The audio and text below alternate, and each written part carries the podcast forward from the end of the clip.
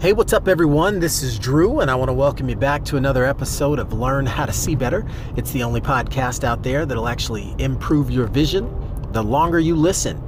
And today, I've got a pretty unique episode that was actually fueled by something I read recently. And when I read it, I thought to myself, suffering succotash a little phrase from some of the cartoons I watched as, as a uh, as a kid, some of the Looney Tunes characters, and uh, suffering succotash is just kind of like a way to say, "Wow," you know. Um, when I was reading this article talking about uh, some of the personal journeys that we go on, and as, as you all know, a lot of times what I'm sharing is some of the things that we can do and learn while we're on our journey to enhance our joy, to enhance our progress, to enhance our perspective, right? So as we as we look at all these things, it's important to note kind of how everything all comes together. I think it's easy to recognize that the journey is not going to be a simple straight line. The journey is not uh, going to be without its difficulties. But the important thing to note is to find some sort of way to keep track of your emotional state during the journey and for a different reason than, than you might anticipate.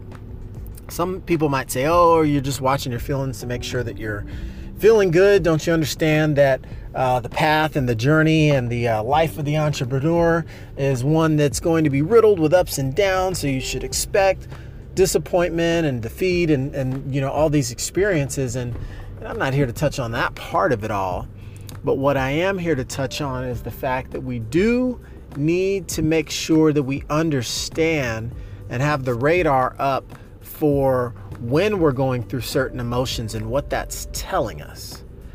Case in point, I said suffering succotash. Suffering being the key word. Have you ever thought or realized that you may be suffering? And suffering, I don't mean, you know, like you're dealing with some heinous injustice that's, you know, just plagued your very existence, but I mean actually suffering. And the way the article read was essentially saying if you're finding yourself dealing with large amounts of stress, anxiety, and overwhelm, then you are in fact suffering. And it's a different way to look at it because I always thought, you know, suffering is just this ongoing punishment where, you know, you have little to no say over your experience and what you're going through. And the fact of the matter is, that may be the case in the traditional sense of the word suffering, but when you look at it in this context, when you look at it as uh, someone that's going through a process or a journey or a period of their life where they're experiencing change, they're experiencing challenge, and hopefully experiencing, you know, some level of triumph at, at some point to, to help keep the sanity. But the fact remains that if you're just suffering, then I think it's going to be a lot more difficult for you to reach some of the accolades that you set out to do because you're not going to be in the mental space. It's a lot more difficult to have the mental stamina of a champion when you are just stressed out, over anxious, overwhelmed, and that's something that you want to be cognizant of because if you're not able to recognize these factors in your life and the way that they're punishing you, then typically you're not going to be as well equipped to battle these things or identify the sources of them. Maybe it's a source of, you know, maybe there's something in your personal life going on that's a source of this uh, stress, anxiety, overwhelm. Perhaps it's even uh, more more pinpointed than that. It might be a specific instance of something you're facing in your business where you can identify it and you just haven't addressed it yet. But it all ends up being about the same at the end of the day, we have to be able to take note of some of the things that we're suffering from and look to identify what's causing those things. Because if we just say oh well you know i'm just going through it. I'm just going through the you know the paces and, and going through the punishment that's required to uh, reach this goal right? Then it's a little bit short-sighted in, in my opinion to uh, you know, think that it's just going to end because you've suffered long enough. And in many cases, uh, the stress, anxiety, and overwhelm that takes place in our lives is not eradicated or eliminated until it's addressed, till it's confronted, right? So when you give it that uh, shift in perspective, you recognize that you're in a lot more powerful position than you realize you know, what's the sense in suffering, especially if you're putting yourself through the suffering, right? So these are always uh, moments that we can use to gauge our own our own well-being, right? Uh, because if you look at if you look at the overall state of well-being, you know, if you're not in a state of happiness or balance, there's probably something going on with either your, you know, physical or mental or spiritual health, right? Uh, there's something that might be amiss with your your finances or your ability to provide for others or to make ends meet right? There could be financial stresses. And last but not least there could be pains in the relationship arena in your life. Maybe it's a relationship with yourself. Maybe it's family members. Maybe it's uh, your relationship with um, you know again yourself i think is one of the most overlooked relationships out there you know? How do you talk to yourself would you let someone else talk to you that way?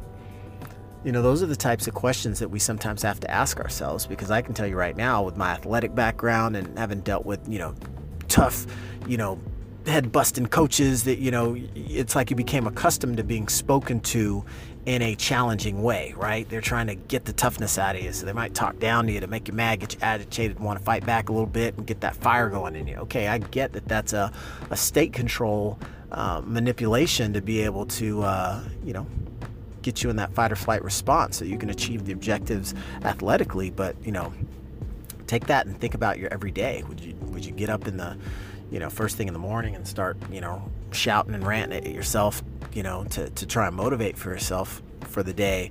I can imagine that could get a little bit sticky um, and a little bit difficult because, you know what?